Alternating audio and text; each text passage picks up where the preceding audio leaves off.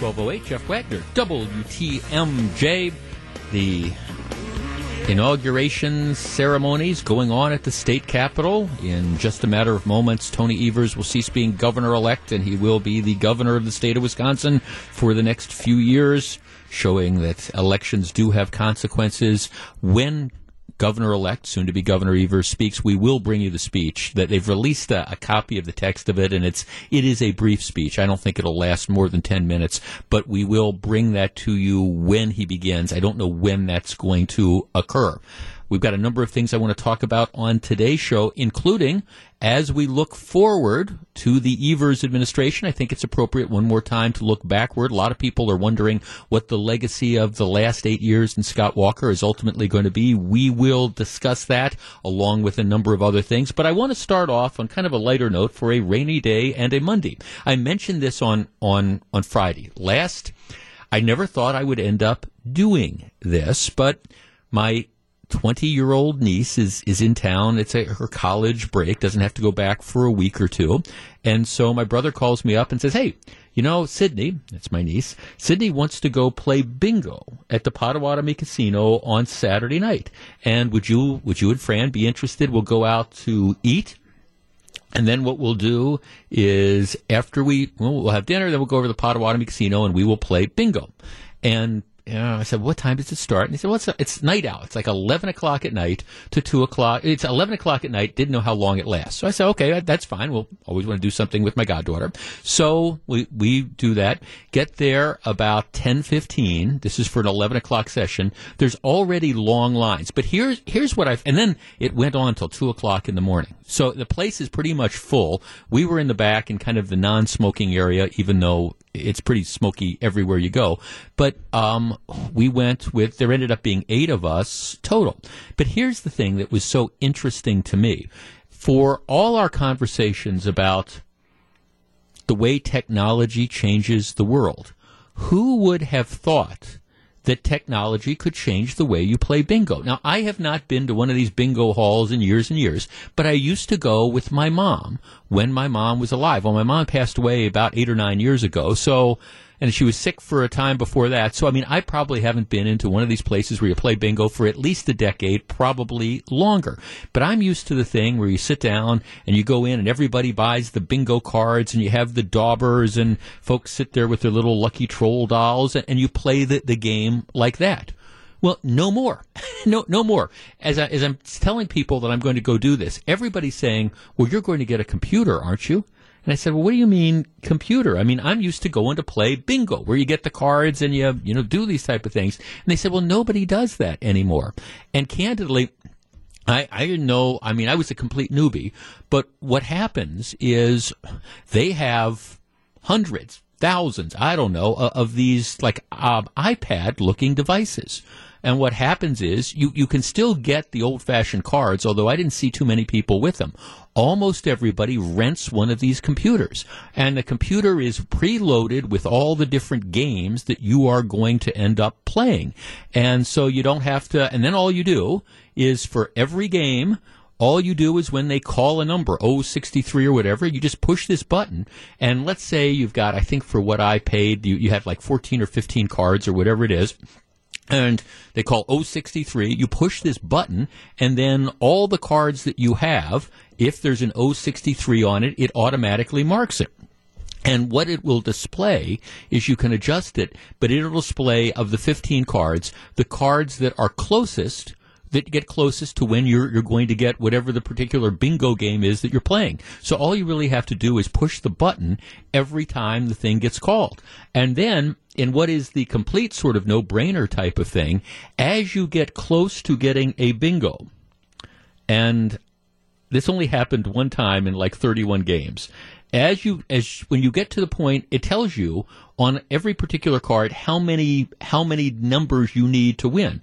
So when you get down to only needing one, that one number starts to flash, you know, on your screen. So if you need I don't know, G47 or whatever, it flashes telling you that that's the one that, that you need. Now, you still have to, to call bingo, but it is pretty much in my case, idiot proof because it, it, tells you pretty much if you've got bingo. So all you do is you sit there and you push this button one after another after another. But it, it's it's completely technologically changed the game. Because when I was thinking about going down there, I was like, well, no, I'm I'm going to get these cards and all. But I will tell you it, it, it almost and everybody said jeff you're nuts. You know you don't want to do that because that's going to be work. You know they call these numbers fast and you have to do this this way. All you have to do is rent the thing and, and you're all set. So I, I rented the thing and you know what? About 20 minutes into it i was telling everybody my gosh i'm glad we rented this particular thing because you know if i was trying to keep up and play the old fashioned way I would have quickly been, I don't know, overwhelmed, but I would have been quickly frustrated, I think, with all the circumstances behind it. But anyways, you know, I people ask me, "Did you have a good time doing it?" And the truth is. I, I don't know. It was a little bit late. I, I didn't know how long it's going to run. At about one o'clock in the morning, I'm kind of looking at my watch, going, "Oh my God, we've got another eight or nine games or whatever to go." But for the whole the whole schmear, fully loaded on this computer, it was I think thirty three bucks and it was three hours of entertainment, and you could have won. Now, I didn't, but they had the, the pots for the different games somewhere. I mean, most of them were 200 bucks, and you, you split it if there's multiple winners, but they went up to like a $1,000 for some of the things, and some of the earlier sessions have higher buy-ins, but they pay more money. But you know what? I, I'm, I was looking around, and I could tell that there were a lot of regulars that were there but I could also tell that there were a lot of what I would describe as, I, it struck me as college kids, like my, like my niece who, you know, not 21, so you're not old enough to go into the bars, but yet you can go in here and for, you, for three hours for, in my case, 33 bucks. And my guess is maybe you could figure out a way to do it cheaper than that. I, I don't know. But around that, you get three hours of entertainment and you get free soda. And it was an interesting experience and it was a fun experience. And what really again struck me is the way technology has, has changed this to the point that I can't under, I don't think I would ever ever go back to sitting in there and doing this the old fashioned way. All right, one segment, 414 799 1620, and we are monitoring the inauguration. As soon as Governor elect Tony Evers becomes Governor Evers and speaks, we will bring that to you. But have you been to one of these bingo places recently? And is, is, have has technology completely and totally changed the way these things operate? Because I understand I was going to be old school. No question about it. I was going to be old school. I was going to get the daubers. I was going to get all these things. And now having done this once, and it took me about three minutes to figure it out. And my friend Mary, who was there with me, Mary was showing me, her and her husband John were showing me how to do this stuff. But once I figured it out, it's like, oh, I just have to press the button. I don't have to work anymore. 414-799-1620. That's the Accunet Mortgage Talk Text line. All right, has technology revised this game that all of us have played for generations? And is it for the better? We discuss in just a moment. If you're on the line, please hold on. 1217, Jeff Wagner, WTMJ. 1219, Jeff Wagner, WTMJ. I am just amazed at the way technology changes our lives in, in little ways and in big ways. Now, this is a little way, but for the first time in over a decade, I went to a bingo hall. I went to Potawatomi uh, late Saturday night, early Sunday morning, and and along the way, everybody was saying to me, "Well, you're going to get one of the computers, aren't you?" And I was thinking, "Why would I get one of the computers? I'm used to bingo, and you just go and you you get the things and you like daub along." And everybody said, "No, you really don't want to do that now." I went down there, and for essentially this i would say this is the way the vast majority of people there might have been people playing the old fashioned way. I didn't see anybody but there, there there might have been in this full bingo hall. You rent this computer. It's preloaded with all the different games including you know nowadays it's not just bingo. It's to to win bingo. You got to make a y or it's got to be four corners or, or whatever this is. Preloaded with all those different games on it. It tracks it. All you do is you, you punch this button and candidly, about 15 minutes in, once I figured out how to do it, I thought, you know, this is probably the way of the future. Martha in Elkhorn. Martha, you're on WTMJ. Hello.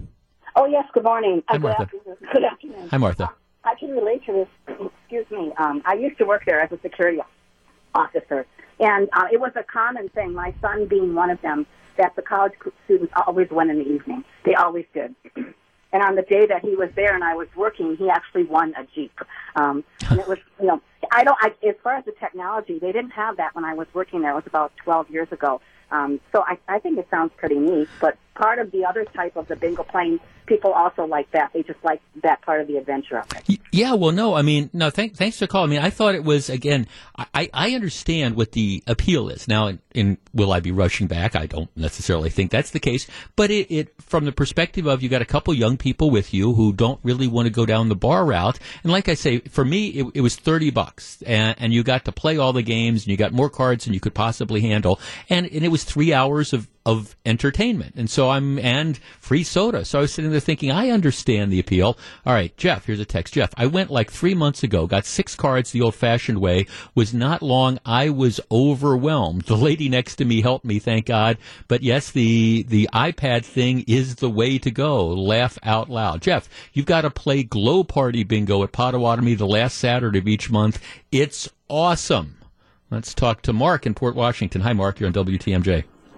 Hi, Jeff. It's uh, incredibly ironic that you bring up this topic because I went to uh, Potawatomi on Saturday with my daughter and her friend, and we because we did it on a whim. We were looking for things to do, and sure. we showed up maybe a little bit late. Uh, we got to the front uh, desk at about six oh five, six ten. They I think they started their session right around six, and uh, by the time we were at the front desk, she said that they had already gone through about full three cards already. So you talk about the speed of the right. technology that they use with the computers, but the one thing that it, it was a, a, lot more expensive to go to that session at six o'clock than it was for the nighttime. Right, because like I, I, I think because what what it is, the pots I think are a lot higher for the evening right. than they are for the late night thing. Yeah, but but as she's explaining us, she had this plastic card, that uh, laminated card that showed us all the different games that we can play, and my head was spinning. I, yeah. I, I swear I needed a college degree just to figure out the all of the options because by the time she got done explaining it, she said, "Well, you can do this gold package, which is like two hundred and sixty bucks." I'm like uh, yeah, I don't think I'm going to be able to do that tonight. yeah, but it was it was amazing. She, I said, well, I, I kind of like to use the old fashioned one where I just dot the numbers. And she said, I don't think you want to do that. it's going to go really quickly, so you you better take yeah. the computer. Uh, oh, okay. Yeah. So is that what you did? We we ultimately decided not to do it because okay. by the time she was done explaining it, we yeah. they were already on the fifth game. Well, I mean, uh, thanks to call, Mark. There there were actually a lot. The line was going very slowly because there were a lot of people and they had to go through the, these explanations. But yeah, I think that I. Okay, and again, I was playing the late night one, and the pots were a lot smaller, so the buy-in was a lot smaller. I ended up getting what they called the silver package, which was fine, and it was thirty-three bucks, including all the different special games and whatever. But no, I, I acknowledge it is it is overwhelming. And this is somebody who has grown up. This is somebody who's grown up going to casinos. I understand the intricacies and the math of games like craps and stuff like that. I'm telling you that the bingo and the different options, and, and you're right, it's not like for people who haven't played any time recently, it's not just like the bingo that we grew up with, which is, you know, the, the straight lines or the diagonal thing, five in a row. No, now it's you make all these different shapes and things like that. And if you have the computer, like I say, it automatically tells you when you're getting close so you don't have to pay attention to that. Let's talk to Greg in Waukesha. You're on WTMJ. Good afternoon. Hey, how Hi, are you doing, Jeff? Good. I, have recovered. I, I, will tell you though. Okay, so the thing ends at two o'clock in the morning. I don't get home until three, and then Marquette played a basketball game at eleven o'clock Sunday morning. I was a tired scooter by the time you know four o'clock yesterday afternoon rolls around. I needed a nap. you know. Wow, wow. Um, I coordinate bingo actually for a uh, once a year event that I do uh, called pro- that I help out with called Project Graduation at some of the different uh, Waukesha high schools, mm-hmm. and uh, it's fun.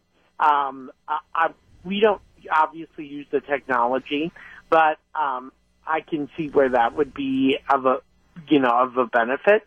Um, but don't forget, Jeff, with the technology too, you miss out on some of the bingo jokes. Like I, because I assume there isn't a person calling the bingo games there. Oh no, no, no! They have a caller. No, no, so oh. he's telling the bingo jokes too. No, he, he's oh, okay, no, no, okay. no. They have a caller. Yeah.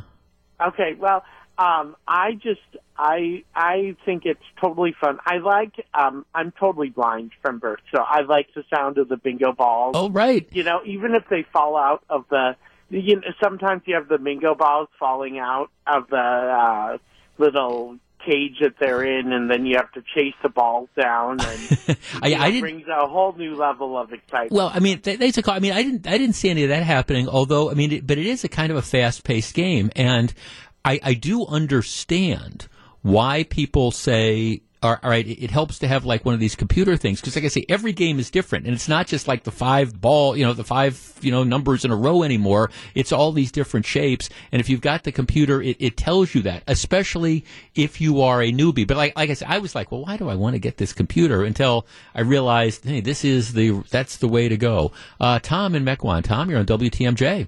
Good afternoon. Hi, Tom. I just happened to be out in Tacoma two weeks ago and went to a, a bingo parlor with my son who's not old enough for the casino.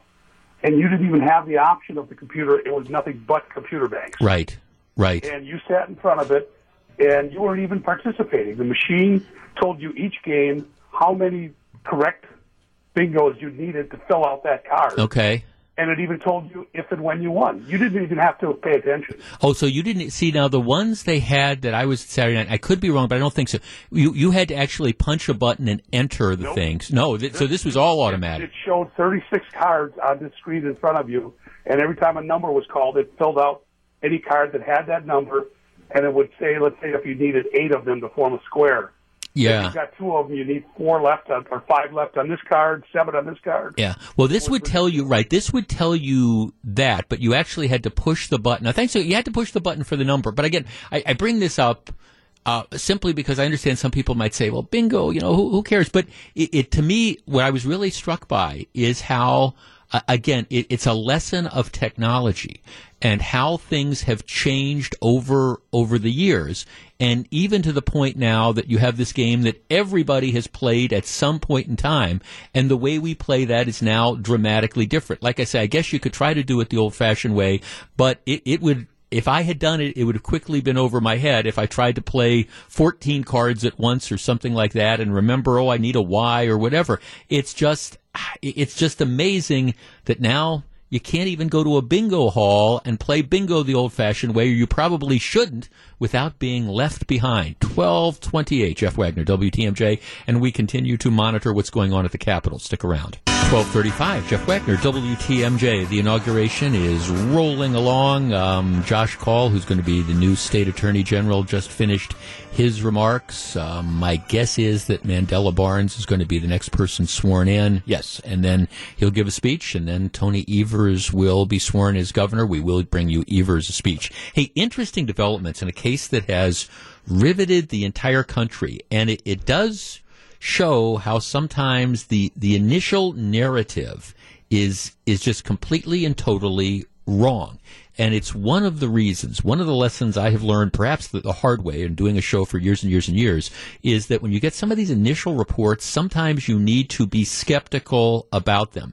This is the story. Okay, last week you might remember the case of the seven-year-old girl in Houston, Jasmine Barnes, who was injured in a, who was killed in a drive-by shooting. What what happened was you have seven-year-old Jasmine riding in a vehicle with her mother and her three sisters. Someone in another vehicle pulls up. Um, pulls up and starts shooting into the car and uh, seven year old Jasmine is, is killed as a result of, of, the shooting. And then the car drives off, and it became the subject of a national and then ac- actually an international news story and a manhunt for the people that were supposedly responsible. Well, the initial reports, based on observations and claims made by um, some witnesses, were that this was a, a white man in his 40s who was responsible for doing the shooting. And immediately you had a lot of people coming out and saying, okay, this is, you know, th- this is another example, uh, again, of the, the hatred that's going on, and we need to have a hate crimes prosecution, et cetera, et cetera. And, and that's where the focus was. Well, as it turns out, um, that this this narrative was completely and totally untrue. They have now arrested a 20 year old black man, and they believe that there was, and, and I, he's apparently made statements indicating that he was in the car.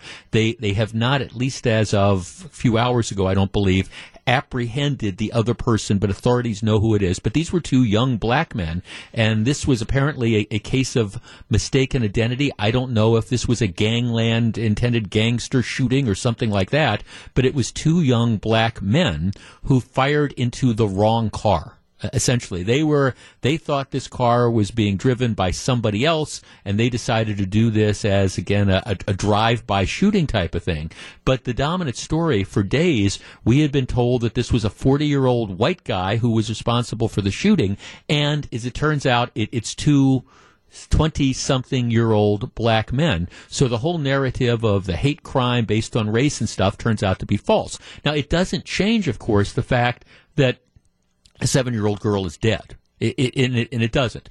And I'm not attributing malicious motives to the people who, at least the initial witnesses, who made these statements. But again, it's one of these examples where a lot of times people are looking to rush to judgments. And for all the prominent folks who decided that they were going to use this as an example of, uh, again, here's another situation where you have the race crime, et cetera, and we need the hate, hate crime prosecution. maybe it's another example of where rather than opening your mouth, it's a better situation to just kind of wait and let the facts develop. Because like I say, without attributing any ill intent to anyone, these reports that it was a 40 year old white man that was involved involved in the shooting, that is just flat not true. There's another thing that comes out of this story as, as well, and it, it's how they caught the guy who is responsible. Again, it, it's believed to be two young black men. They caught one because he failed to put his turn signal on and he, he got stopped. They had had they had information as to who they were looking for, but it, it was like a a regular traffic stop. The guy was driving. They didn't stop it because, hey, we, we think this is the guy that's responsible for this murder. They stopped the car he was driving because he failed to put on a turn signal. So he gets pulled over for the, the quote unquote routine traffic stop. And then, you know, one thing leads to another. They're able to identify him and they're able to figure out, hey, this is the guy that we're looking for in connection with the shooting, which I, I have always said this when it comes to fugitives, and I mean, I worked for years and years with members of the U.S. Marshal Service who that was their task to try to find fugitives and things like that. I will tell you, I, I've always believed that if you were running from the law and you were trying to avoid getting caught, one of the things that you should just never do is drive a car because you would be amazed at the number of people, whether it's fugitives or suspected criminals or whatever, who end up getting caught because not because they committed another crime and were caught in the act of a crime, but they get caught because they're driving a car and they do something silly. They go through the red light. They're pulled over for speeding. They've got an out of date license plate. You name it, doesn't matter. And that's what, uh, again, leads to their apprehension. This is another example of where that happened. But the bottom line is they have solved this crime, apparently. They're in the process of they've caught one guy. They're looking for the other people, person that they believe to be involved. But if you bought into the narrative that okay, this was a, a racially motivated hate crime and this seven year old girl is dead, um, erase that from your memory bank because that does not appear to be the case. Twelve forty one, Jeff Wagner, WTMJ. 1243, Jeff Wagner, WTMJ. So, Eric Bilstead, did you happen to watch any of the Golden Globes yesterday? Just a little bit of it, just bits and pieces. All right, have you seen the emerging story of the, the, the most famous thing coming from last night's Golden Globes? Uh-oh. What was that? No, no. Well, it was actually oh, it was on the it was on the carpet beforehand. The blue dress girl, the, the, the Fiji water girl. Jordan, did you see the story? Okay, well, this, this is I, I, started seeing all this stuff on, on social media, and mm-hmm. and it's going. Are you checking out Fiji girl? And I'm thinking, what is what is Fiji girl? What is this? Okay, so they had the Golden Globes, and you've always got the the now. I didn't. Let me confess up front. I did not watch the Golden Globes. I mean, this is I don't watch these award shows as a general rule. But I, I started to like look this up after I'm seeing all this stuff on social media. So you've got the red carpet. Although I think it, you got the red carpet. So you got all the celebrities mm-hmm. are going. They get out of the limousines. Yep. They walk up the red carpet. They pose behind the thing that says Golden Globes, yeah. and everybody then looks and you know especially when I talk about sexist, it's like, okay, what's this woman wearing? What's that woman wearing? Who's the best dressed, etc., etc. Right? Fiji Girl is this model who was hired to. Well, we think it. Her, her name is Kelleth Cuthbert and she she's in this blue dress with kind of a plunging neckline, and she's standing there with a silver tray that has bottles of Fiji water on it. Now, is she offering the water to people? I Yeah. never- okay. So Oh, I mean, I it's, think- it's for the actors and Right, it's to grab right. some It's water. for the people yeah. that, that are right. there. Yep. But she's uh, effectively she's photobombing. I mean, I, I don't. I, I mean, I, I don't know if they told her to do it or, or whether she's just. pho- Now, the ultimate thing would have been if she didn't re- really work for Fiji. You know, that would you just kind of like show up with a tray of bottled water and you kind of pose. But she's in all these pictures. I mean, one, ev- every single one. She's like in in the background and she's smiling and looking at the camera. So it's one of the greatest examples of of photobombing Mm-hmm. that you could ever imagine. And she's the rising star. Forget about Glenn Close. Forget about Ryan Seacrest. It's the Fiji girl in the blue dress who was killing it. Mm-hmm. That's it. Okay, we have been monitoring the Tony Evers um, inauguration. He, he's now just being sworn in. So let's dip Yes. into our coverage. This right? is uh, Capitol Rotunda, the audio courtesy of Wisconsin Public Radio. Tony Evers being sworn into swear office. that I will uphold the Constitution of the United States and the Constitution of the State of Wisconsin, and the Constitution of the State of Wisconsin, and will faithfully and impartially discharge and will faithfully and impartially discharge the duties of the office of Governor the duties of the office of Governor to the best of my abilities, to the best of my ability, so help me God. so help me God. Congratulations.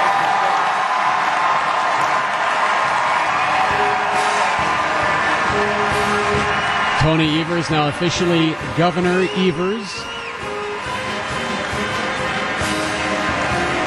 He's now waving to the crowd. He is going to speak here.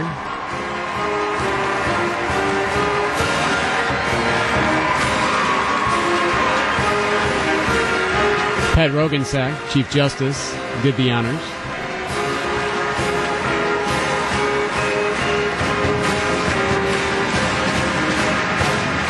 Several former governors on hand for the speech and for the ceremony today.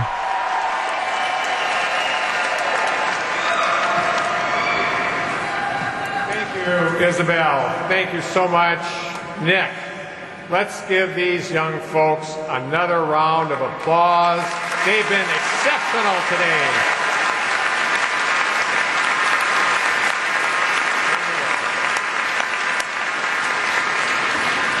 Chief Justice Rogan Roggensack, Honorable Supreme Court Justices, former governors, constitutional officers, including newly appointed State Superintendent Carolyn Stanford Taylor,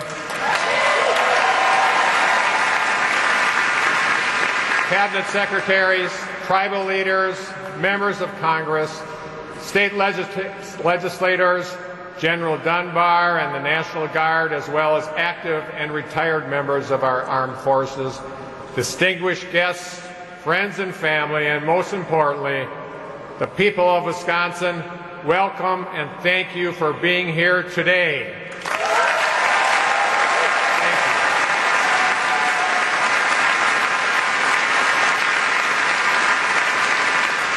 I especially want to thank Governor Walker and Lieutenant Governor Kleefisch for their service and their families for their service to the state of Wisconsin.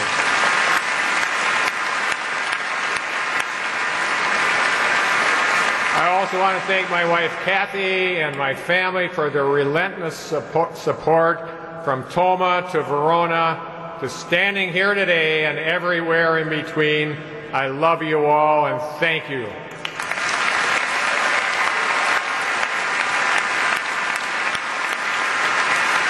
And finally, to the people of Wisconsin, I'm humbled to be here today as a kid who grew up in Plymouth, met my wife in kindergarten, took her to junior prom, and went from scraping the mold off of cheese to teaching science to becoming state superintendent, and now standing before you today.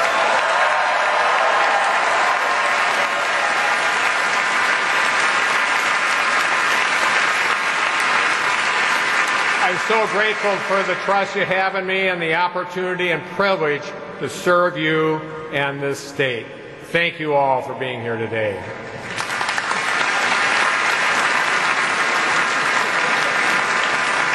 In case you may have forgotten, I'm Tony Evers, and I'm incredibly proud to be the 46th governor of the great state of Wisconsin.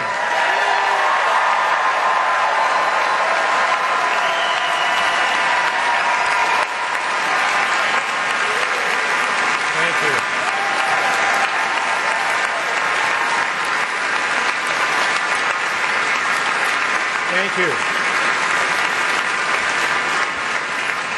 I've spent the past year traveling across our state talking about the issues that matter most to the people of Wisconsin.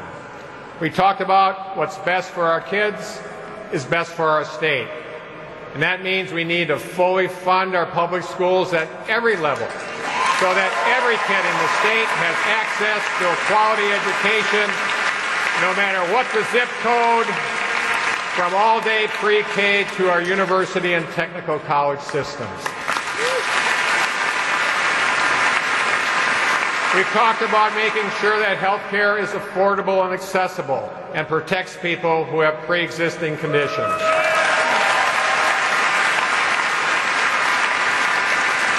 We've talked about gravel roads and potholes and bridges and why we cannot wait any longer for a sustainable solution to our transportation crisis.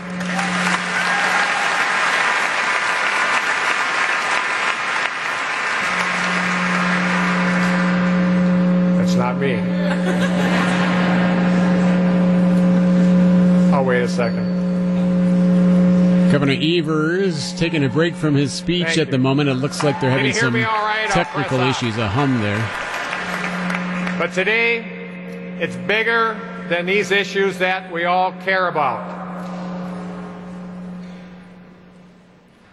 There we go. we cannot fix these problems unless people come before politics.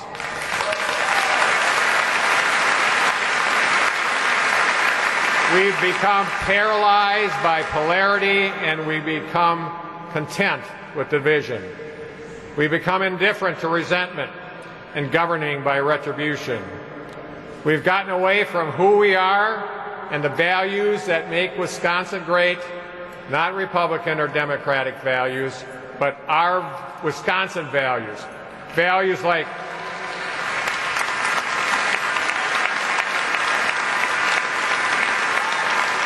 How about this? Kindness and, res- and respect, empathy and compassion, and integrity and civility.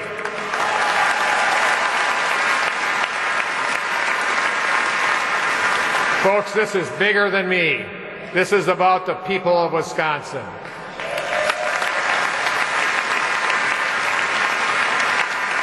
It's about setting aside political interests and personal ambitions to work together on solving problems.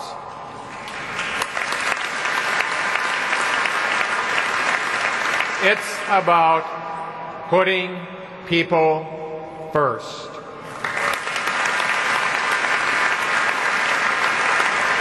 People like the 870,000 families in Wisconsin who are struggling to make ends meet because they can't afford basic necessities like childcare, food, and transportation.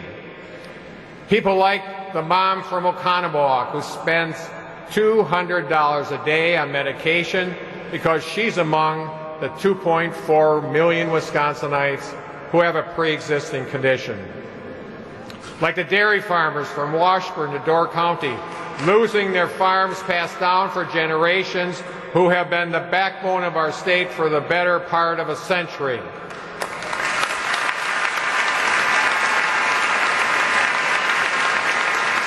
Like our kids across the state going to school in classrooms with 30 other kids because we failed to fully fund our public schools.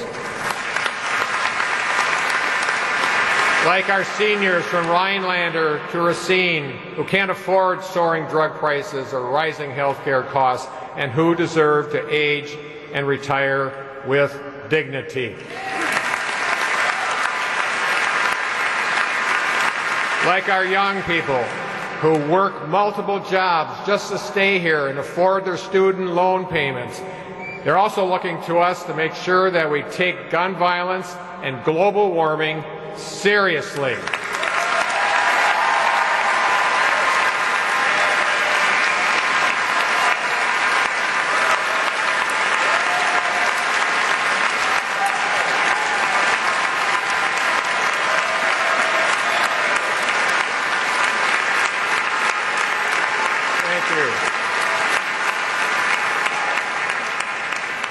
I took the oath today with the grace and humility of knowing that no single person can solve these problems alone. The challenges we face can only be fixed by finding solutions together. You know, 170 years ago, our forefathers charged us with being industrious and innovative. They gave us a mandate to go forward. We face that calling here today. We must turn the page on the tired politics of the past. We must lead by example. It's time to remake and repair our state and reclaim our better history.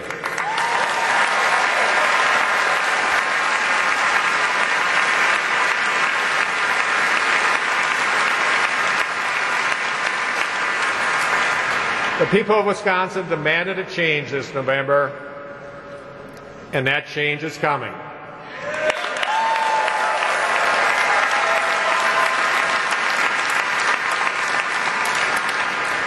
But that change won't happen without all of us. So that hard work begins here today.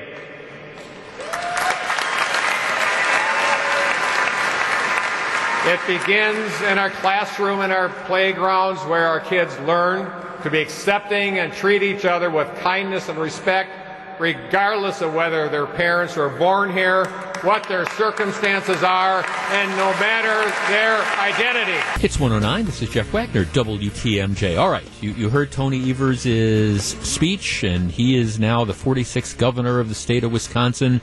He was talking about a number of things, including um, need to fully fund public schools, a solution to transportation crisis, guarantee health care for everybody. Um, 870,000 people in this state can't afford basic necessities, and he says we have to deal with that. And then calling for kindness, respect, empathy, compassion, and civility. I, I, I did make a note of that because we'll, we'll, we'll see how that all plays out moving forward. I mean, I, I, was struck in the contrast, and I sent a tweet out about this over the weekend. Um, and you can follow me. It's at Jeff Wagner six twenty. Now, la- last week you had the newly elected Democratic Congresswoman woman from Michigan who decided to uh, talk about how she described the president and said we're going to impeach the and it's a 12 letter word that I can't say on on the radio and I was I was wondering about respect compassion, civility, kindness. How would, would Tony Evers feel uh, about that? And the interesting thing, again, moving forward is going to be how do we, that, that's fine. I mean, I'm all in favor of a, of a kinder, gentler, higher sort of discussion. But the question is, is everybody else going to end up buying in on that? You know, it is interesting during Barack Obama, President Obama's first State of the Union address, you might remember a congressman from California. His name was Joe Wilson. And during the inauguration, during the first State of the Union address, he President Obama was talking about something, and Congressman Wilson said, "You lie." It's not like he stood up and screamed it out, but he said, "You lie." He was reprimanded by the House of Representatives. Hmm. All right, so ten years later, you can apparently use that term to describe the President of the United States, that 12 letter term that the Congresswoman used. Huh.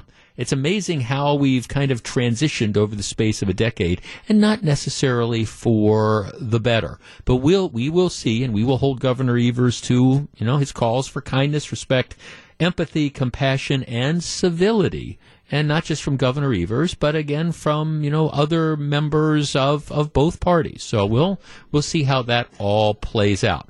Before we talk about the future, and, and now that Tony Evers is the governor. Now we, we will be talking a lot about the future and changes that you have to see made or that he wants to see made, etc. I think it is appropriate to spend at least one section talking about the, the past and the legacy of now former governor Scott Walker it was an amazing, and I, I, don't whether whether you agree with Scott Walker or not. I, I think that you can agree with the term amazing.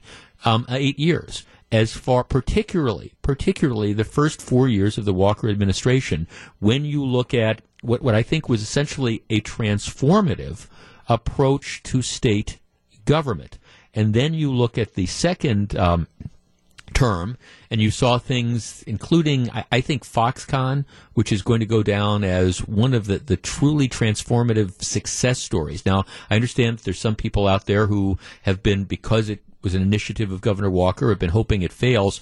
I don't believe it's going to fail. But you've had a transis, really a transformative eight years. Wisconsin government, Wisconsin policy, Wisconsin law looks completely different today than it did eight years ago, for better or for worse. Our number, 414-799-1620. That's the Accunet Mortgage talk and text line. All right, here is my question. Let's look backward one final time. What will the legacy of Governor Walker be? Two years from now, four years from now, ten years from now? Will people be saying, boy, Governor Walker, Scott Walker really accomplished a lot. He's still a relatively young man. He's still a young man um, from political purpose. Do we want to see him get back involved in politics? Or is the legacy going to be, my God, here's a guy who almost destroyed the state of Wisconsin. Um, you know, it's amazing that we survived the last eight years. What is the legacy of Scott Walker going to be? Is it going to be good? Is it going to be bad? 414 799 1620. That's the Accunet Mortgage Talk and Text line. We discuss in just a moment. If you're on the line, please hold on. 114, Jeff Wagner, WTMJ. Rainy days, Mondays always get me down. It's 117. Jeff Wagner, WTMJ. It is a rainy day. It is a Monday. For some people, the sun is shining because Tony Evers has just been inaugurated as Wisconsin's 46th governor. For other people, not so good because Scott Walker leaves after two terms. We're going to spend a segment here looking back on the Walker administration. What is his legacy going to be? All right, here's the text. This is, we'll start it off. Get over it. Walker is out. The sky is not falling. I thought Democrats were sore losers. Okay. Karen in Franksville text Act 10, that's his legacy. Good riddance, Scotty. So, okay, we've got our first two texters. They don't appear to be buying into the Tony Evers notion of kindness, respect, empathy, compassion, and civility. But that's okay. 414-799-1620. Let's start with Mike on the northwest side. Mike, you're first. Good afternoon. Yeah, hey, good afternoon, Jeff. Hi, uh, well, Scott Walker's uh, legacy is Act 10. He brought the uh, state workers and teachers into the real world of other people that are working in other jobs.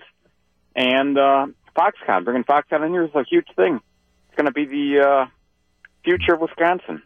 Do you think? Do you think Act Ten is going to survive five years from now, ten years from now?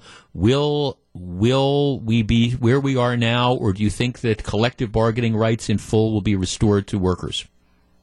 Uh, well, I think it's going to go somewhat back to the unions, but uh, that's my thought they're going to get something back, but uh, not everything. Okay, thanks for the call. Well, it, it is interesting. That's going to be, I mean, that, that's going to be the question because no matter how you look at it, when you look at the, the agenda that Tony Evers is laying out, you're you're talking about massive expenditures of public money. And, and again, I'm not going to be judgmental about that. There'll be plenty of time to talk about that moving forward. But you know, he's talking about you know all day pre kindergarten, fully funding public schools, whatever that means, solution to the transportation crisis, health care for all, all those different types of things that are great, but they're going to end up costing a, a ton of money. So the question is going to become where is that money going to come from? And uh, again, if you go back to the old days where you had collective bargaining, that's going to increase costs as well. So it'll be curious to see how that all plays out. I think you're right, Mike. Un- unquestionably, when you look back at the legacy of Scott Walker Act 10 is going to be the, the, the, major thing that everybody remembers. Just like when you look back at the, the tenure of Governor Tommy Thompson, the thing that people remember is is welfare reform. You know, up until you know, Governor Thompson, you know, you had, you know, we, we were viewed as, as a one of the welfare magnets in the country. N- not so much anymore. Mark in Hartland. Mark, you're on WTMJ. Hello. Hi, great, great topic again. Um, I would say, I think if you look at it objectively across the board, Governor Walker's legacy is going to be pull a, pulling a state that was in trouble eight, nine years ago, and in every area, economically, politically, um, job-wise, um, even believe it or not, cleaner air, companies moving into Wisconsin. Um, I know somebody in the Department of Industry and Human Relations And we have a chronic job applicant shortage Right. in our state because of how healthy our economy is. I grew up in Wisconsin. I can tell you eight or nine years ago, we weren't balancing our budget. We had 10% unemployment, et cetera, et cetera. To make it all short, Jeff, I think that as time goes on, and I hate to compare it to a national level, but I will, we're going to look at Governor Walker as the equivalent to Ronald Reagan, where five, ten years later, we realize just how good a job he did. I think also on the other side of the aisle, historians will tell you during President Truman's mm-hmm. administration, for six or eight years, he was the guy that fired General MacArthur, and he had a number of problems in his actually second term. He took Right. over when, when Roosevelt died. Historians and economists will tell you now he had one of the lowest presidential ratings in American history, and now 30 or 40 years later, they look at him, they rate him in the top five, six presidents of all time as a Democrat. So I'll go to the other side too. As time goes on, we're going to realize just how good a job Walker did. Thanks. You- You're absolutely right. You're actually you're right about, of course, Harry Truman, who, when he left office, he was not regarded very well. And over the last several decades, people have come to reassess the Truman administration and say, you know what? I mean, a lot of the things that he ended up doing worked out pretty well. Uh, it, it, I, I think the question is going to be, in many respects, with regard to Governor Walker and his legacy will will things continue um, and at least in the short term while republicans control overwhelming majorities in the state senate and the state assembly you're you're not going to have a that's the reality. You're not going to have a rollback of for example act 10 that's just flat out not going to happen because a governor simply can't do that. Now can you have a rearrangement of spending priorities? Perhaps. You know perhaps I don't see that you're going to have massive tax increases um, because the Republican majority in the Assembly and the Senate isn't going to go along with that. They're they're just not. So I don't see Walker's legacy being significantly eroded anytime soon. 414-799-1620. Let's talk to Leonard on the north side. Leonard, good afternoon. Good afternoon, Jeff. Thank you for taking my call. Thanks for calling. Let, let me try and get my three points in here. One is Foxconn. Foxconn's great. I'm pro jobs. My problem is we've got 300,000 African Americans who want to work, who want to move up economically. Where's the connection between Foxconn and some of those programs, the Urban League and the Foxconn, the SDC and the Foxconn, the Maximus, the Rosses, and those employment programs and Foxconn. There was no conduit made between Foxconn and Central City, Milwaukee, where you want to get those people off welfare. Where's the connection with those jobs? Two, I really had a problem with his wanting to drug screen food stamp recipients. Mm-hmm. Give me a break. The money you would use for the drug screening, you could use to add to training for individuals to to get more jobs.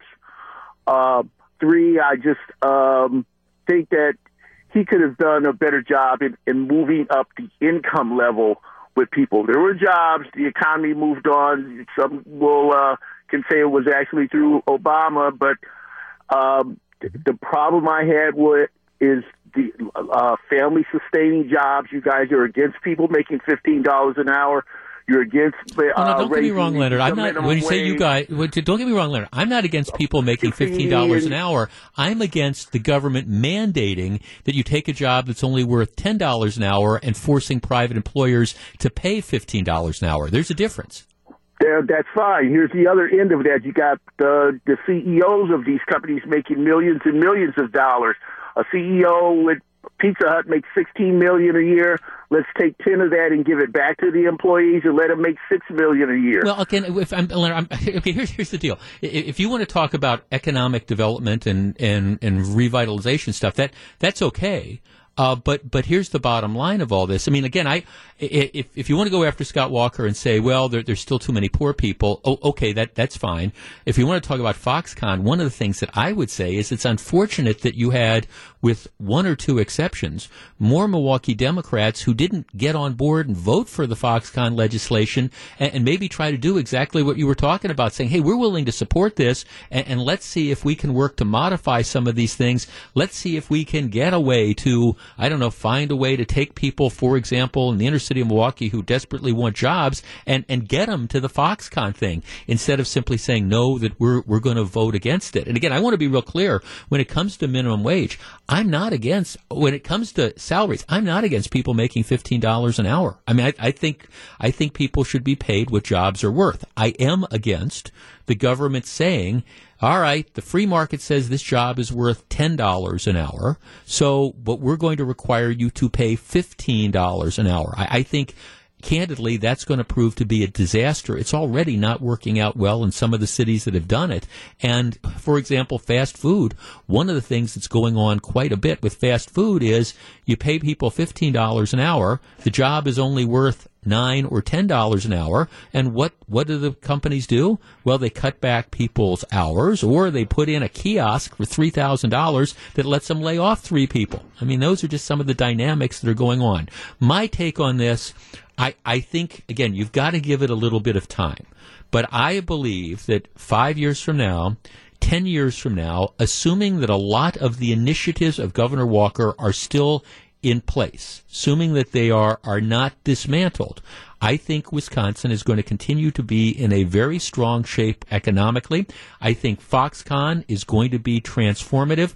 And I think the legacy of Scott Walker, once especially we, we get away from some of the just well, the the and I'm, you can look at it from both sides. Some of the tribalization that's been going on politically. I think the legacy of Scott Walker is going to be pretty darn good. It's 127. This is Jeff Wagner, WTMJ. It's 137. Jeff Wagner, WTMJ. So very glad to have you with us. I want to double back on something we started off the program on on Friday about. Um, in the middle of last week, that there was a huge decline in the stock market and it was driven by Apple, the, the company Apple, reporting that it, they were going to miss their earnings target by like nine b as in billion dollars, bunch of stuff. Apple is the, was the first U.S. company this summer to hit a market capitalization value, the value of, of their stock, all the outstanding stock of, of a trillion dollars.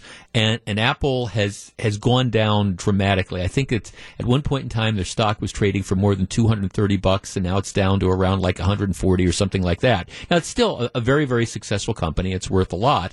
And the truth is all of us, who have any sort of money invested in the stock market, whether it's you have mutual funds or you have 401ks that have mutual funds, you should care about how Apple does because my guess is most of us all one way or the other own some shares of, of Apple again through whether it's 401ks or or whatever. But Apple really has been having there, there, there's two problems. One is the fact that that they had counted on the China market. You know, China is developing, and so they had counted on the China market as being this next new area. As China, as more and more, as Chinese, as, as China gets more economic development, they're going to want iPhones and they're going to want to go buy the Apple products. That is not working out as they expected. They're not selling as much product as they hoped for in China, and there's a variety of reasons for it. The second problem they have is closer to home. For years, what drove the success of Apple was their innovation. Once they brought back Apple founder Steve Jobs for his second run, you, you really had this period of almost a decade of incredible innovation. Before before the MP3 players and things like that, and that was an Apple creation. You know, people would walk around with Walkmans. Jordan, who's producing the show, did you remember? You know what a Walkman was? You do. I mean, a, Walkman. It, you would you would you would put a cassette tape in a Walkman and, you know, listen to it that way. And then you had the, the other, the, the Walkman players that you could put your, your CD in and you could flip it shut, you could walk around and you could carry it and you could listen to one CD at a time. All right. Well, you know, Apple, Apple changed that. You had the Apple, the MP3 player. So you could have, 500, 1,000, you know, 2,000, 4,000 songs that just you, you carried around in something as, as big as a cigarette pack, and it would all be there. That was an innovation from Apple. You had the um, the the iPods. So, you know, you, you don't need to have the lug around your, your personal computer. You could have everything you want on, on that, that tablet, the, the, you know, the iPod that was out there. And of course, um, you also then had the, the whole development of the iPhone, which in certain respects has made like a laptop computer to be a laptop computer uh, essentially, well, unnecessary in many respects because these things that we hold in our hands and have in our pockets right now can do most of the things that I don't know your your computer, your home computer can do. And now it's it's right in in your pocket. So those were these periods of innovation and the next best thing where you know everybody had to have it. So it's like, all right, fine but what's happened is that innovation has stalled. And pretty much now in this country, everybody that wants an iPhone, a smartphone, has one. Now, I, I understand that there's always young people that are again aging into it. You, you have the eight year old who wants the phone. You're not going to buy him it. The kid turns 12. You get him an iPhone. So th- there's always going to be some potential new users that are out there. But for most people, if you want a smartphone, you've bought the smartphone. You, you've got it. And here's one of the things that they are finding. The number of people who replace their existing smartphones is a lot less than the people who want one in the first place. I mean, everybody has one, and that's why I say I'm I'm part of Apple's I'm one of the reasons that Apple isn't doing as well. I love the iPhone. Don't get me wrong. I've got an iPhone. My iPhone is probably at least five years old, maybe, maybe more. But you know what? I don't feel a desire to replace it. Well, Jeff, how can you go and not replace this? Well, it's because it does pretty much everything that I want it to do. Does it have as big a screen as the newer ones do? No, it doesn't. Okay, I, I, can see that. Um, does it, if you want to take pictures with it, does it have a, as cool a, a, view and can you do the dual, dual lens and things like that? No, it can't. But you know what? I don't really need that. I don't miss it. Maybe if I had that new feature, I'd like it, but I'm not going to spend eight hundred or thousand dollars to go out and get the, the new one. As a matter of fact, I told this story before. I was where were we? We were at uh, we were at Jerry Kramer's Hall of Fame initiation thing in Canton, Ohio. My my iPhone, the battery died. All right. Battery died on this. Well, for $40, I was able to get a completely new battery. And uh, again, now I'm perfectly happy with the old iPhone. There was a story in the New York Times over the weekend. The headline was Apple's biggest problem, my mom. Uh, the, the reporter writes, the biggest issue for Apple isn't China it might exist much closer to home in a small leafy town in Ohio. That's where my mom lives. She's a relatively tech savvy retiree and a longtime Apple fan who has used many of the company's products over the years. I learned to type on an Apple II GS at her office. She was an early adopter of the original turquoise iMac. These days, she uses her iPhone to check Facebook and Instagram, talk with her friends and relatives, and play solitaire and Words with Friends. I've gotten into Words with Friends too. I, I have. I, you know, it's just it, it, it is incredibly addicting, and, and I, have gotten into it. Anyhow, uh, the story continues. Her phone isn't the latest model. It's a three year old iPhone 6S and it's missing some of the latest pictures features. She can't take portrait mode photos using a dual lens camera, a feature introduced on the iPhone 7 Plus. She can't unlock her phone using Face ID, which was introduced in the iPhone uh, 10 in 2017. Her phone's battery life could probably be better, and the device sometimes runs out of storage space. But you know what? She's happy with it and doesn't feel the need to upgrade. She also has a first generation Apple Watch and a several versions ago MacBook Air, neither of which she's planning to replace anytime soon. Um, when I call her to ask her why she hasn't upgraded to one of the newer models, she says, The phone I have does just about everything I need. Why pay $800 for a new one just to be up to date? My needs aren't that complicated. All right. Our number, 414-799-1620. That's the Accunet Mortgage Talk and Text line. I got to tell you, this, this sort of describes me.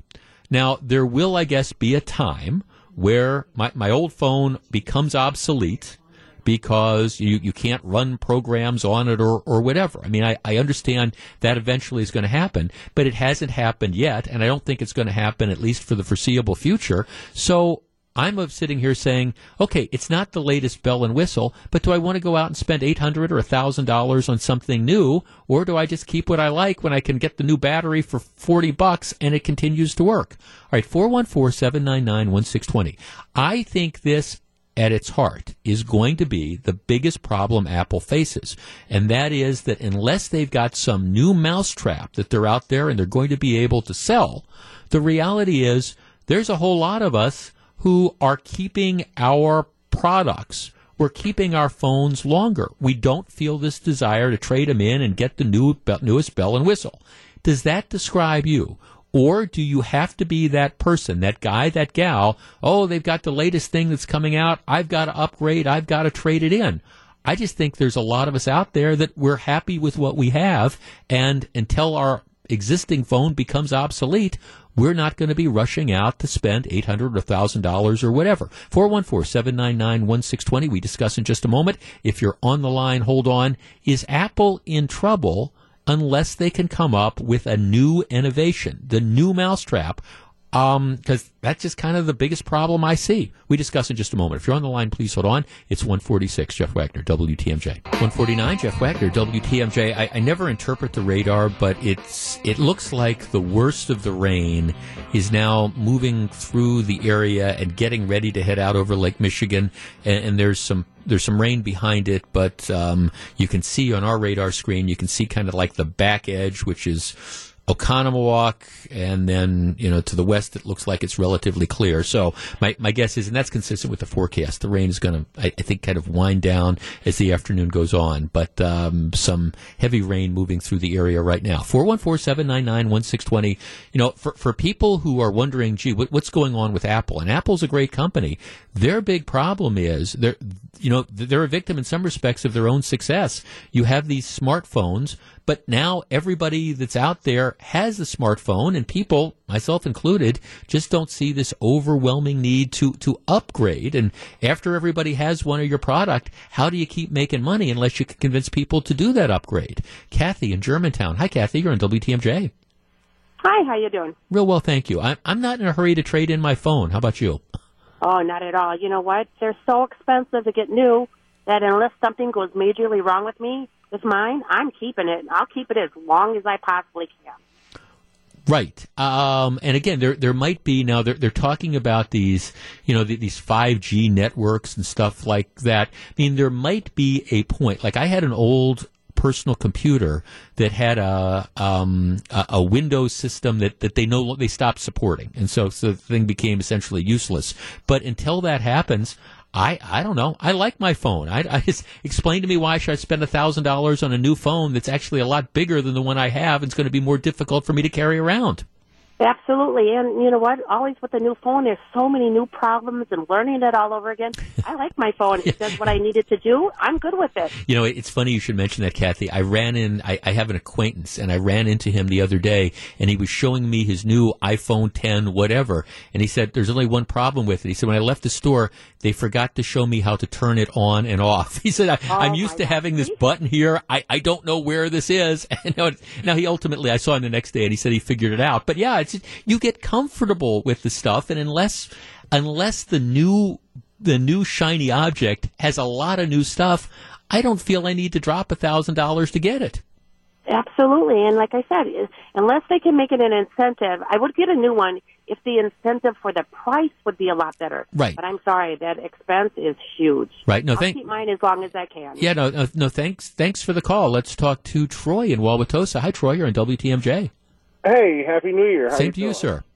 Good. Yeah. You know, I think this is just ridiculous. I've had an Android for I don't know how many years. It Right. does everything I need to do. I can email from it, Facebook, um, Uber, uh, for my business, everything I can do from this Android. So, and this Android only cost me $120. So if I drop it and break it, oh, guess what? I'm, I'm buying another for $120, not a thousand dollars. You know, it's Right. like everything you want to do, you can do on a simple phone, unless you're just trying to be like a like do things that are like out of the ordinary, which Right. most of us aren't doing. Right, right. I mean, my guess is my guess is the camera on your phone is nowhere near as good as the camera on some of these new ones. But who cares? I mean, I'm not a Yeah. professional photographer. If I want to take a picture of, of of me and my niece sitting at a Mexican restaurant on Saturday night and post it on the internet, I can do that with the phone I have. I don't care if it doesn't have the dual technology or stuff. I don't need that. Oh, exactly. You know, it was even funny last night. I was with some friends, and we were doing this. They were doing something on Facebook where we were all together on like six things, and everybody had a different phone. Right. And, you know, and I, and I had an Android, and mine worked just as well as theirs doing it. It's like, but I only paid one hundred twenty dollars. Well, i i exactly. No, no, thanks. For, and see, and that that's it. Now, look, I'm not discouraging people from from doing this, but I, I think, see, this is this is the reality of, of what's going on now, and it happens with lots and lots of companies. I mean, this is what what Apple is going through now is the same thing that well, we, when we talked about this last week, Texas Instruments. Um, there was a time Texas Instruments was a leader in making handheld calculators. And if you were of a certain age, you know that that was the, you had to have it. I mean, I'm not talking about adding machines. I'm talking about the handheld calculators, and that's all that they did. But everybody had one of those, and you had to have one. Well, nowadays that technology. I mean, on your smartphone, you've got the calculator. You don't need to drop 120 dollars to go out and buy a handheld calculator. And so, you know, Texas Instruments, which for a while was one of the hottest companies around because that's what they made. Well, okay, their product People don't need it that much anymore. So you get this different dynamic. That is the challenge for Apple, which has been a great American company, which is what is, is there this next innovation? Is there, is there this not better mousetrap? Because you build them, I mean, everybody's got the mousetrap. The mousetrap is the, the iPhone. It's, not can you build a better mousetrap, but can you build a, a different mousetrap, something that does something completely different? What is going to be that innovative product? And if they can't, I, I think you know they're they're going to uh, again they're always going to be a successful company, but they're going to they're going to struggle, and there's going to be somebody else that's going to come up and come up with what the next new development is. I don't know what that's going to be, but that's what the challenge ends up being to all these things. And it's again one of the reasons why Apple struggled. But the truth of the matter is, for people who are wondering, gee, what what's the problem? And you know, why did Apple go down? And what's the nature of this? It, it's just cyclical. It, it is. And we are all, in many respects, Apple's biggest problem. And and you see this you see it a lot. I've seen it a lot over my over my lifetime. I remember I remember back when you'd have the VHS players, you know, which played the the, the tapes that looked like large cassette tapes, and you'd put those in, and, and then you had the VHS versus Betamax, and that was the big dis- debate, and then VHS won out, and that became the industry standard. So then you had the VHS tapes, and then all right, then they came out with DVDs, and everybody had to have the DVD player. Then you had the Blu-ray discs, so everybody had to buy the Blu-ray disc DVD player, and DVD players became obsolete, and VHS players became obsolete, and Betamax players became obsolete. Well, now all that stuff is obsolete because you've got everything's on demand and streaming and all that type of stuff. I mean, people don't go out and I, I, I understand that they still sell Blu-ray disc players, but they sell them for you know forty nine dollars. They don't sell them for four hundred and ninety dollars because uh, again that that's they're going to be dinosaurs relatively soon. It's just the challenge of technology. Okay, when we come back. What about a top tax rate of 70% and TSA screeners are calling in sick? What should we do about it? Stick around. 156 Jeff Wagner, WTMJ. It's 207 Jeff Wagner, WTMJ. 46 degrees on a rainy, it is a rainy day. It is a Monday, but it looks like the most of the rain is now out over Lake Michigan. Um, looks like it's still going to be kind of a dreary day, a little bit of showers and stuff like that. But I think the worst is, uh, I think the worst is over. That is my interpretation of the radar. Our federal income tax system is what is known as a progressive income tax system. By that, what they mean when you hear that is that depending those people as you make more money the rate progresses. In other words it gets higher. For example um, there are some taxes that are are what's known as as regressive. A, a sales tax for example is a regressive tax because it it doesn't matter whether you make $5,000 or $500,000 everybody pays the same sales tax, the same percentage. It does gas tax is a regressive tax. Doesn't matter if you make twenty thousand dollars or two hundred thousand dollars. Everybody pays you know, thirty two cents a gallon or thirty three cents a gallon or whatever it is in sales tax. For the income tax, the federal income tax, it is progressive. Here's how it works. I think under the new tax brackets, um, for the first twelve thousand dollars for the fir- let's let's take a married couple Okay, let let's take married um, couples filing a joint tax return, and I don't want to get into kids or anything like that. Married couple, um, essentially, the first nineteen grand is pretty much free. Then, on the amount you make between nineteen thousand and seventy-seven thousand, you pay you pay twelve percent. Right, so that amount you're going to pay at twelve percent.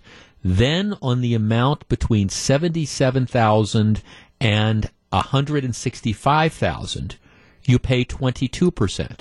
So you're paying different rates. Let, us say you make $150,000. Okay, well, you're not you're not paying 22% on all that 150 grand. For the first the amount between 19 and 77, you pay 12%, then you pay 22% on the difference between 77,000 and however you make. So there's all these different brackets.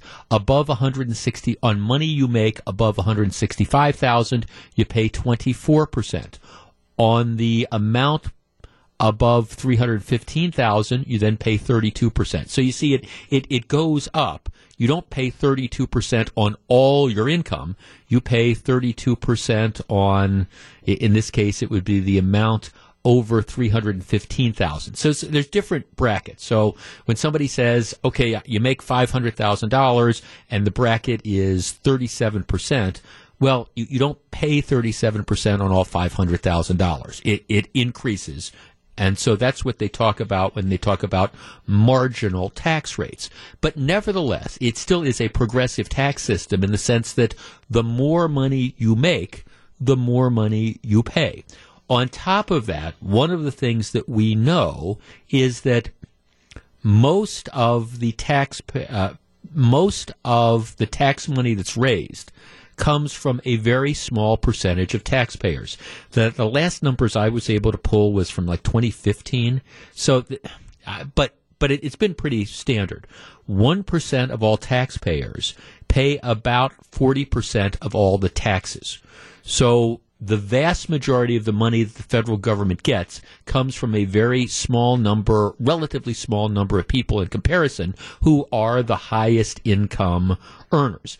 And even if you don't pay federal tax, I, I also I mean I understand that you pay other taxes. You'll pay the gas tax. You would perhaps pay property tax if you owe things. You know, so I you pay sales tax. So, but when it comes to income taxes and the money that you know what we use income taxes for, it is a small number of people who pay the vast majority. And you already have this progressive system.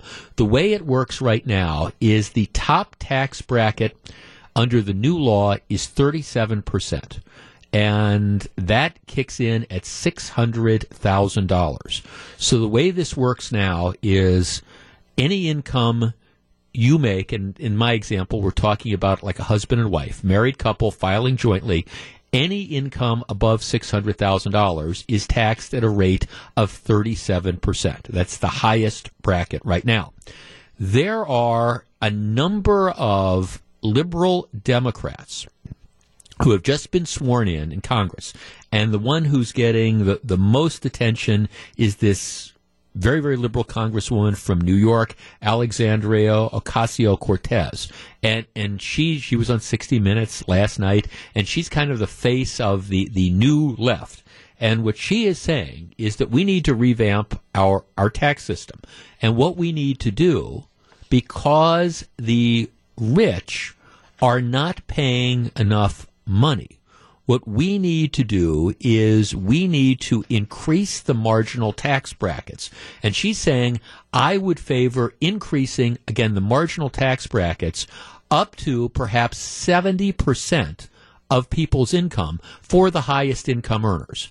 So she's saying, hey, for example, if you're at the tippy top, if you're making, you know, $10 million, I think what you should have to do is pay 70% in tax on the amount that you make over $10 million. Now, one of the things that nobody's asked her about is, all right, what about the people between 600,000 and 10 million? Presumably, you are going to be talking about increasing their marginal tax rate a- as well. In other words, making the people who make more money pay more money for, again, making money over certain levels. This is the idea. And the idea is, hey, we're going to do this. We're going to increase these taxes, and then we're going to use this money to fund solar power and things like that. All right, 414 799 1620. That is the Accunet Mortgage talk and text line. Let's tee this up. Is, is this a good strategy? This kind of let's go after the wealthier Americans. Now, in this case, wealthy isn't really defined as people who've accumulated a lot of assets. This is defined as people who are earning a lot of, of money. All right. Is it appropriate to say, you know what? You make, you and your wife make $600,000. All right. Total. Your 37% isn't enough. You need to pay more than that. 414-799-1620. And if we start doing this, what are the consequences of this going to be? Now, historically, there was a much higher tax rate back before President Reagan took over. I mean, you had tax rates that were approaching 70% top tax rates then. Now, what's different is you had all these loopholes and you had all these deductions and you had all these credits that reduced the effective tax rate dramatically. We have a more simple system now, but let's tee, let's tee this up.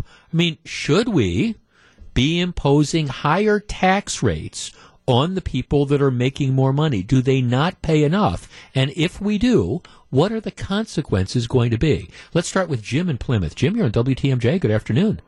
Yeah, hi. Thank Hi, you.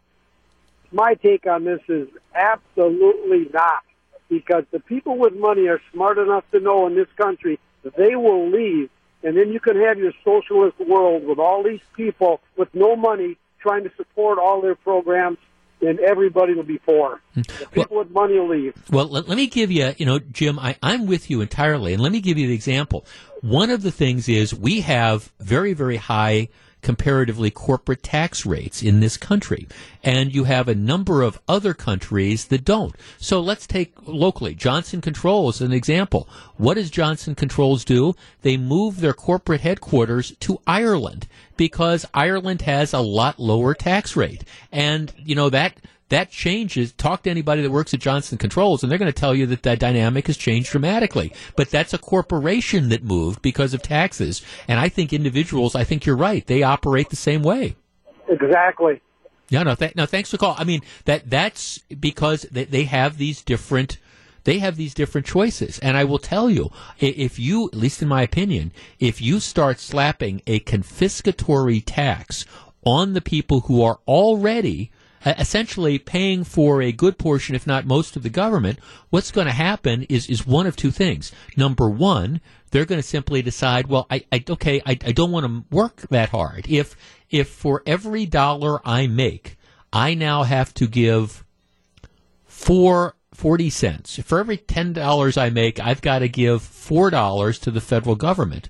Well, maybe it's like, okay, well, I, I, I don't I don't want to work that hard. It's not worth it to have to do that type of stuff. 414-799-1620. Is this a good idea to soak the rich or will there be, uh, again, some sort of backlash? And in this case, trust me, I'm, I'm never going to make $10 million a year. I'm not going to make $5 million a year.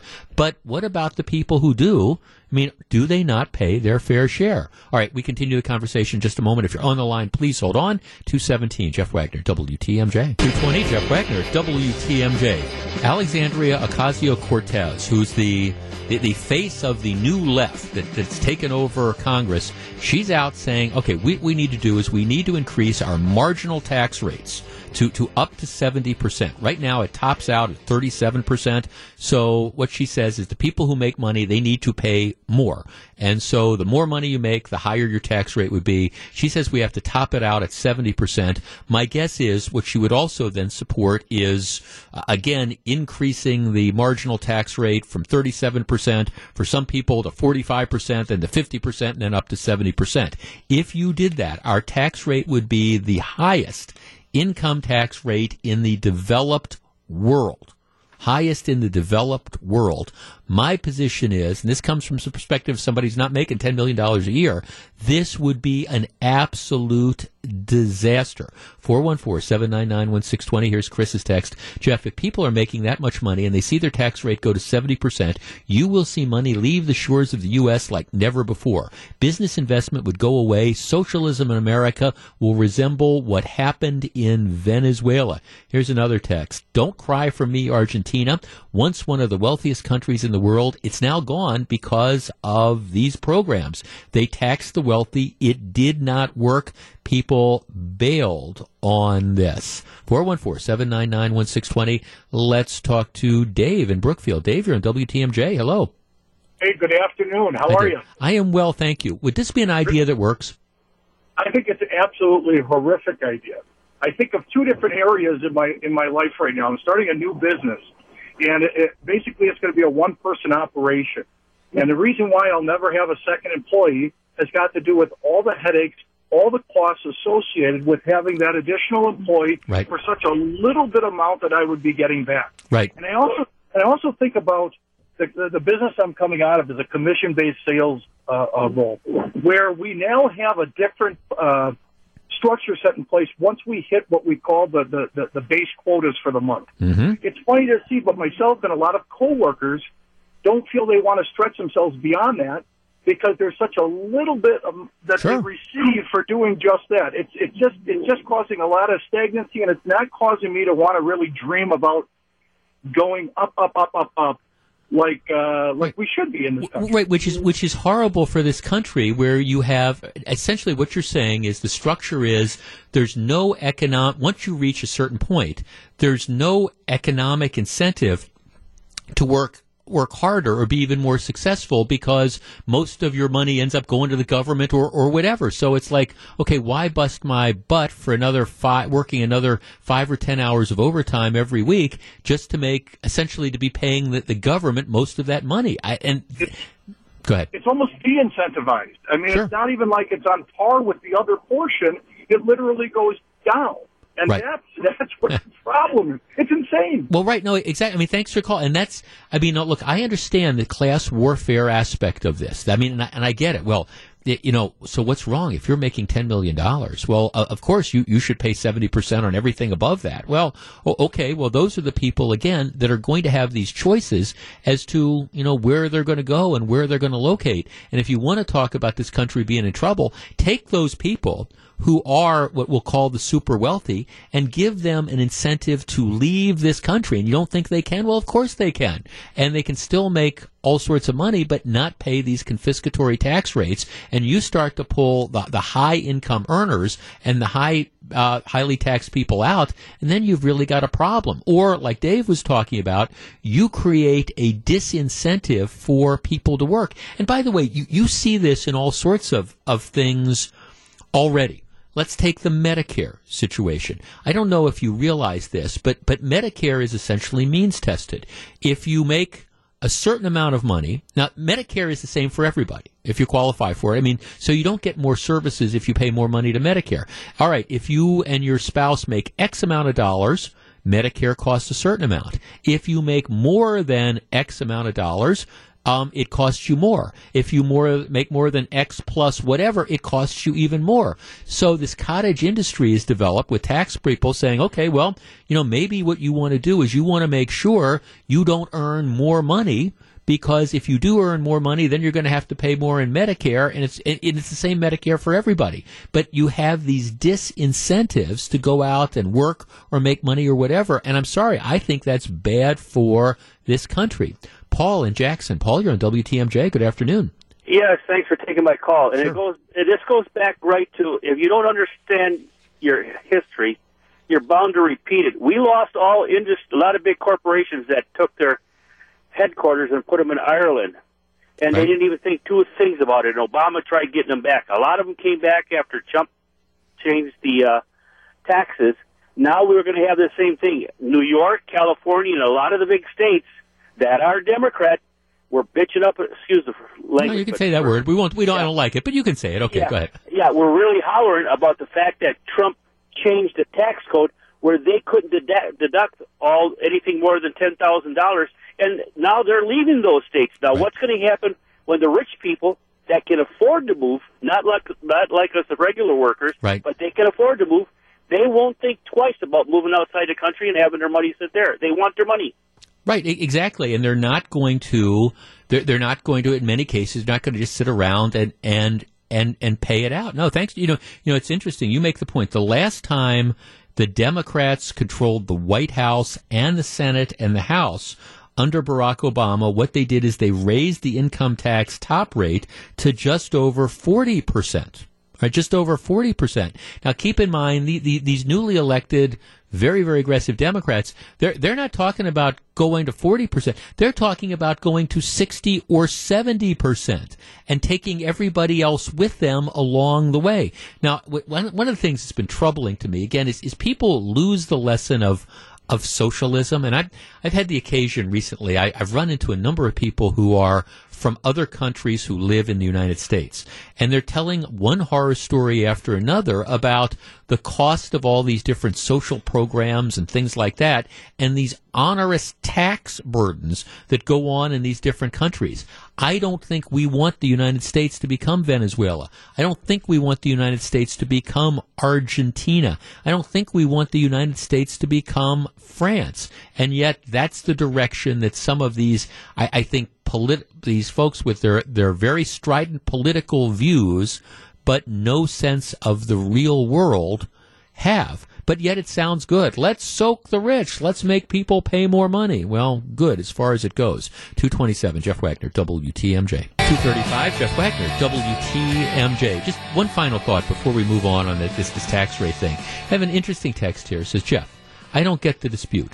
I would bet hardly any single person listening would even be affected by a 70% tax rate. Um, in other words, they're saying there's no no. What they're saying is nobody that's listening right now makes more than ten million dollars, right? That uh, so so why do so many regular people carry water for the top tenth of a percent? Well, okay, well here's here's why, and here's the the big picture, and take it from the perspective of somebody who who I have I have some acquaintances and some friends who who who do earn a lot of money, I, I and they're incredibly generous and good good folks but they make decisions based on things like tax consequences, and, and, they can. I know people, for example, in the high income brackets who have left the state of Wisconsin. At least they've, they've changed their state residency and they've moved to low tax states, which doesn't mean they've given up their property in Wisconsin. They still have it, but they spend six months and one day in a state where there's no income tax, for example. So they don't have to pay that tax. Now, now, where, where does that get us? What's the effect of it? Well, that means Wisconsin's not getting that income tax because they've made that decision with tax policy. Now, I understand for a lot of people, a lot of average people, you say, well, that's, that, that's just not me.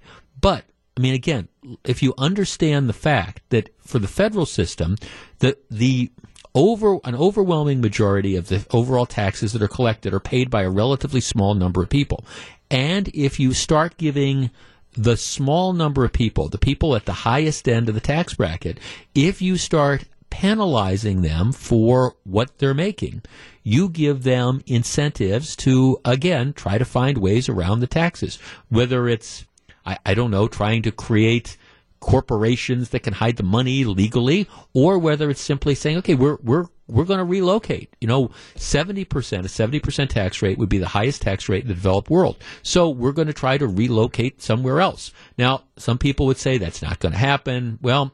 All right, the experience with raising rates excessively has not worked out in the past.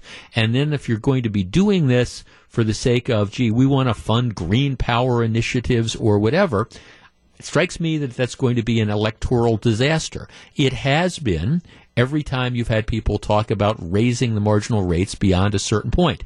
All right, maybe this will be different. Maybe we have this new generation of people who seem to think that, gee, socialism would be wonderful. Let's go after the wealthy. They don't pay their fair share of taxes.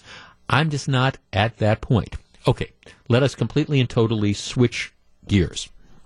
The city of Madison has one of their representatives, one of the alderwomen, woman, and now this is an alderwoman who was um, responsible and was one of the ones who who pushed going after finding people if they let their cars idle too long. Here is here is the proposal. Madison businesses that leave their doors or windows open too long while running air conditioners could be fined under a proposed ordinance to be introduced next week in the local fight against, wait for it, climate change, except in emergencies or when people or goods are going in or out of a business. It shall be unlawful to keep open any door or window of a building or a structure with a commercial use while an air conditioner is operating, according to this proposal. First offense fine would be $50, rising to $100 for second offense. Any third or subsequent offenses would cost $250 on each day. So it goes on and on. The argument is that, well, you know, we need to do this. The mayor, the hippy dippy mayor, Paul Soglin, says he thinks this makes sense. This is their efforts of global warming. You shouldn't be able to have that. If you've got that window that's open while you're running the air conditioning in your building, well, you are contributing to global warming, and we in Madison, the People's Republic of, we should be fining you for that. All right, 414 799 1620. That is the Accunet Mortgage talk and text line. Okay, so let's just kind of tee this up. You run a business, you have air conditioning in the business. And I don't know, maybe somebody on the third or fourth floor of the business decides, hey, the air conditioning doesn't really get up here, so I've got a window and I've left the window open because I want to get a little bit of a breeze in there. That would subject you to being fined. The only times you are allowed to run your air conditioning, if, no, the only things that can be open if you have your air conditioner on would be the door and that's only when people are going into and out of your business, or presumably, you know, if you've got a loading dock or something, only when actively people are loading or unloading. 414-799-1620, that's the Accunet Mortgage talk and text line. Is this government, uh, again, big government run amok? Or, hey, Jeff, don't you care about the planet? We need to find people if their windows are left open. And I guess my other question would be if this is good enough for businesses, should we apply this to homes? I mean, why do we just stop at businesses? Shouldn't we be saying, hey, it's a warm day, you've got your air conditioning on, you've also got a window open, or you've got a screen door open or something? We should fine you for that. 414 799 1620. Let's start with Steve and Sheboygan. Steve, you're first. Hello. Hey, how you doing? Real well, thank you. Okay, do we need a law like this? Well, I don't know. There's, I think there's a lot of things going on in this world, and I think uh, having lawmakers sit down and talk about something as silly as uh, having your windows open is a little bit ridiculous. I mean, if it's 90 degrees outside, uh, obviously you're going to have your air conditioning on. So now, why would you have your air conditioning on if your windows are open? Um, and with your air conditioning on, you're kind of sucking electricity, which is kind of the anti uh, global warming stance.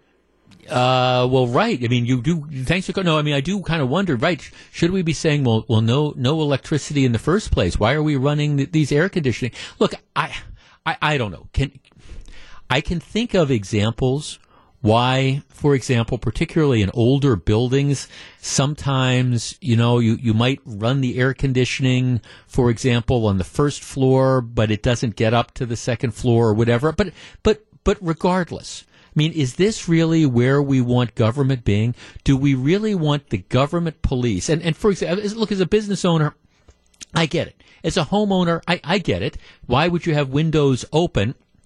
At the same time you're running the air conditioning. I, I, understand that. But is this really the role of government to come in and be the air conditioning police and say, hey, that, that third floor window, hey, that's open and you've got the air conditioning running on the first floor, boom, we're going to fine you. 414-799-1620. Let's talk to Katie in Burlington. Katie, you're on WTMJ. Hello. Hi, this is one of the most useless things I've heard in a while. Um, it's all for fluff. It's all for posing for holy pictures, and I'm making a difference, and I'm going to try to legislate morality and common sense. So you have a business, and they they're cleaning the bathroom or the kitchen and using chemicals and need extra ventilation. Right. And then you're going to come walking and say, "Oh, I see a window. Oh, I see AC unit. Oh, I'm going to go in and find them." Who who is going to go around and enforce this? I mean, most businesses use common sense, but there are times where you're going to have both the AC on for, let's say, patrons, and someone cleaning or doing something or needs Right. extra ventilation for safety. How do you make that judgment? Right. Well, exactly. I mean, and I think of examples as somebody who lived in an older house for decades where, okay, the, the first floor, you turn the air conditioning on and it takes care of all of it, but the back bedroom, all right, maybe, maybe you want to have a window open a little bit if you get a little bit of a breeze because the air conditioning doesn't really get into it that well. And Oh, of course. regardless, if I'm willing to pay for it uh, in the extra air conditioning, why in God's green earth, what business is it the government to come in and tell me I have no right to make that decision? What, what, what's next, Katie? Are we going to say, well, we've decided that you shouldn't be able to turn the air conditioning below 73 degrees in your business because, well, you're wasting that then? It's absolutely 100% all for feel good, pose for holy pictures. I'm an advocate for a green earth instead of doing common sense legislation that, that makes a difference. And that's all it is. That's all it is. No, thanks for call again. And I, I mean, I look, I, I hate to use if you're new to this program, I, I hate to use this slippery slope argument because I, I think sometimes you can get into these these tortured examples of this. But I mean, seriously, you you pass something like this, it is a slippery slope. All right, what what if we're going to say it's okay to tell businesses that you can't have a window open? All right, what what is the intellectual difference in telling homeowners you can't have a window open? Or again, it seems to me the next logical step is, well, all right, you can run your air conditioning, but you know, why do you need to run it at 68? You know, we don't think you need to, we, being the powers that be in Madison, we don't think it needs to be, oh, less than 73. So that's going to be the rule. You know, we're going to have governors on the thermostats. You can't put it, you know, below 73. Again, I, I, I, I don't know. Some people like it hot. Some people like it cool. But to me, if you're a business owner or you're a homeowner or whatever, recognizing you're going to have to pay for it, if if you're willing to pay to run the air conditioner while you've got a second floor window open for whatever, I think you should have a right to do it. This is America. At least last time I checked. 414-799-1620. Let's talk to Heidi in Milwaukee. Heidi, good afternoon. Hi, thanks for taking my call. Yes, ma'am. Um, yeah, my understanding is, uh, in terms of housing, anything four units or higher is considered commercial real estate. So I'm just wondering, even in the housing market, how who's going to police that? You know, if you have some in-unit air conditioners, some people want to have their windows open, some people want to run their air conditioner. Yeah. Uh, you may have a commercial real estate, you know, a commercial space down below. How do you structure that? And if, if you were the property manager, who how would you put that language in your contract if you're managing, you know, um, You, you know that's a, facility like right. that. That understand how that yeah, would even work. and and I don't. I mean, thanks to call. That's a very good question. I don't. I don't know because the ordinance the ordinance applies to commercial businesses, but like what you're saying is what what do you do where you have like the commercial business that that like okay let- let's take the most most direct example you've got you you own a building there's a bar on the first floor and there's four apartments on the second floor above above the bar. Um, does it does it apply? Could you if i'm renting on the second floor could i could i lift the window up if i like to get fresh air in and i don't care if it's 80 degrees? I, I mean it, it it's all these different sort of questions that are out there. And but but this is the bigger reason why do you really need the government involved in this? Do you want the government telling you that you when you can open a window or not if you have the air conditioning on? Do you want the government telling you that you can't put the air conditioning lower than 72 or the heat higher than 72? I'm sensitive to this because my my lovely and charming wife and I, we have just two different sensibilities. She likes to turn the heat down really really low at night and I don't like to do that. Now, she wins these battles because I, I really, really like being married and I'm willing to give in on this type of stuff. But, but these are these different battles that, that go on and she actually saves us money because we turn the heat down to some ridiculous level at, at night. But that's okay. That, that's okay. That's a decision that we're making. Do you need the government to do this? I guess in Madison, the answer is yes. It's 248 Jeff Wagner, WTM. 250 Jeff Wagner, WTMJ. President Trump asking for time from all the networks to make an Oval Office address tomorrow night, 8 p.m. our time. It's unclear. I, I think that's been granted by all the networks, but apparently the story is they're reluctant to do this because they're afraid it's going to be a political speech. He wants to talk about the uh, humanitarian and national security crisis on the southern border. This is all part of the ongoing government shutdown. But President Trump wants to deliver a primetime address tomorrow night. Uh, the first question is going to be, will the networks really give him the time? The preliminary answer, I think, is yes. But then, you know, what's he going to end up saying? I you know, I will tell you, and I, have said this, and I got some hostile email over the weekend, but that's okay. I can live with it. The, the this. I think this ongoing government shutdown is is the wrong thing and the wrong battle at this particular time. I understand border security is important. And, and I get it.